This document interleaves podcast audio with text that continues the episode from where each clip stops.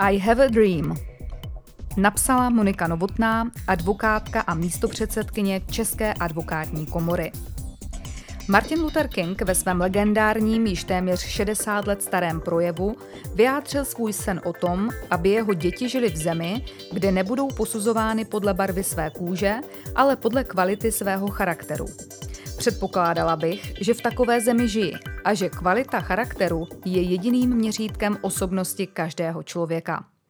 Absurdní argumenty, kterými někteří politikové i občané odmítají manželství pro všechny a naopak chtějí ústavně garantovat manželství jako svazek muže a ženy, mě však vyvádí z omylu.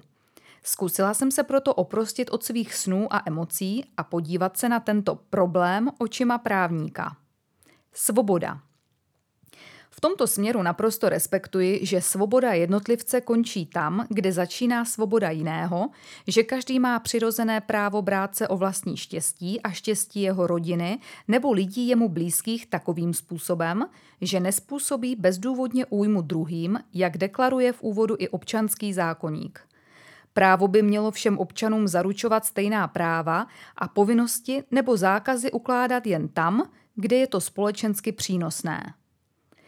Nevidím jediný právní důvod, proč by mělo právo zakazovat manželství stejnopohlavním párům.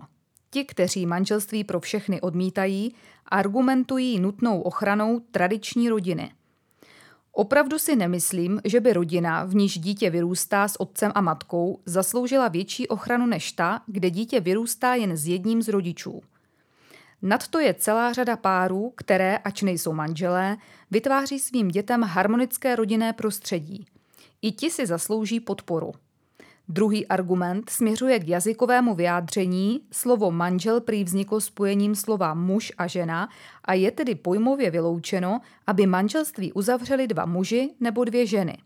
Na tento argument trefně reagovala jedna z uživatelek Twitteru.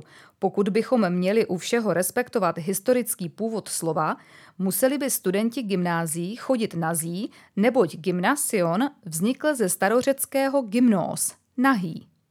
Třetí argument je pak rizím pokrytectvím. Nechť prý stejnopohlavní páry mají ve svém partnerském svazku totožná práva a povinnosti, jen ať se to nejmenuje manželství, ale nějak jinak. Tady se tedy rozhodně o právní argumentaci nejedná. Slovy Julijnými, co růži zvou i zváno jinak, vonilo by stejně. Není jediný důvod, aby institut, který zakotvuje totožná práva a povinnosti, se jednou jmenoval manželství a jednou se nejmenoval manželství.